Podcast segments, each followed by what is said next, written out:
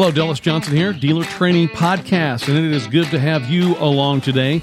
I want to talk to you about the brand new Texas Department of Motor Vehicles buyer and converter tags. And the Texas Department of Motor Vehicles has completely redesigned dealer, buyer, agent, and vehicle specific tags. And if you've got converter tags, those are going to be redesigned as well. And I want to talk to you about that right now. You are listening to the Dealer Training Podcast with Dallas Johnson. I'm Dallas Johnson. I want to welcome you to the Dealer Training Podcast. And uh, by the way, Texas temporary tags that are issued by dealers and converters are being redesigned to provide new security features. So these new redesigned tags are going to ex- uh, assist with the validation of legitimate tags. And the redesign is going to affect dealer buyer tags, agent buyer tags, and vehicle specific tags, and also converter tags if you have a converter's license. You know, the same information is on the tags, including the tag type, model year, and make. And however, the make now will have up to 15 characters instead of just an abbreviation. So it's still going to have that vehicle identification number, your dealer or converter name, and the tag expiration date.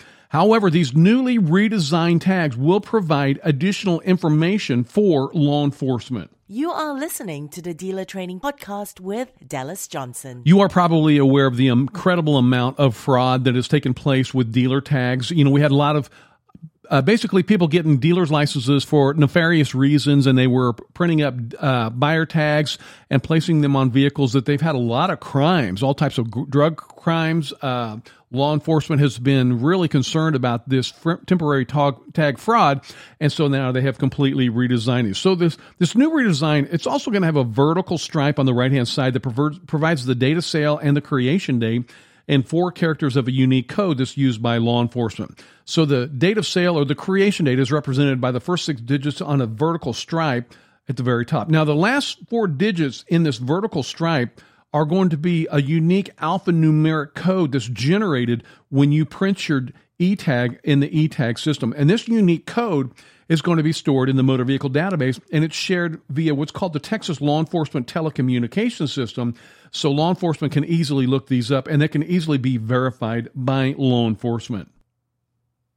You are listening to the Dealer Training Podcast with Dallas Johnson. The new temp tags are also going to have that QR code. That's your quick response code in the very upper right corner, and that's going to replace that barcode that was on the current tag. So instead, you're going to see that QR, QR code, and it's going to increase the amount of information that's available about the vehicle and also about the dealer that issued that tag. Okay, so a Department of Motor Vehicle generated geometric emblem created specifically for the new tags is going to be located at the bottom center and it really makes duplication much more difficult. There's also going to be a watermark of a flowing Texas flag in the background. And these are still going to be automatically printed by you uh, when you get your dealer's license or if you currently have your dealer license. So all of this is going to be automated.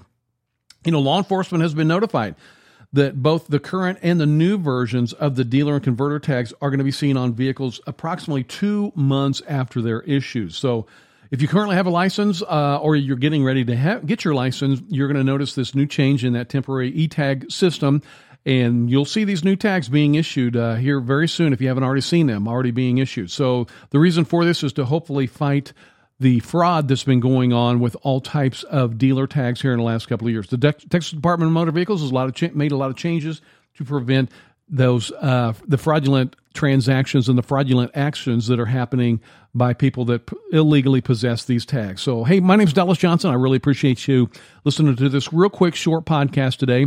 Uh, you know, if you're thinking about getting your license, you can go to texasdealers.com and click on that blue enroll, no, enroll now button. Or if you currently have a license, you can always watch our videos. We're here to help you maintain your compliance. And once again, my name is Dallas Johnson. I am the lead instructor of the Automobile Dealer Training Association. And you can find out more about our training at texasdealers.com. Thank you very much for listening to the podcast today.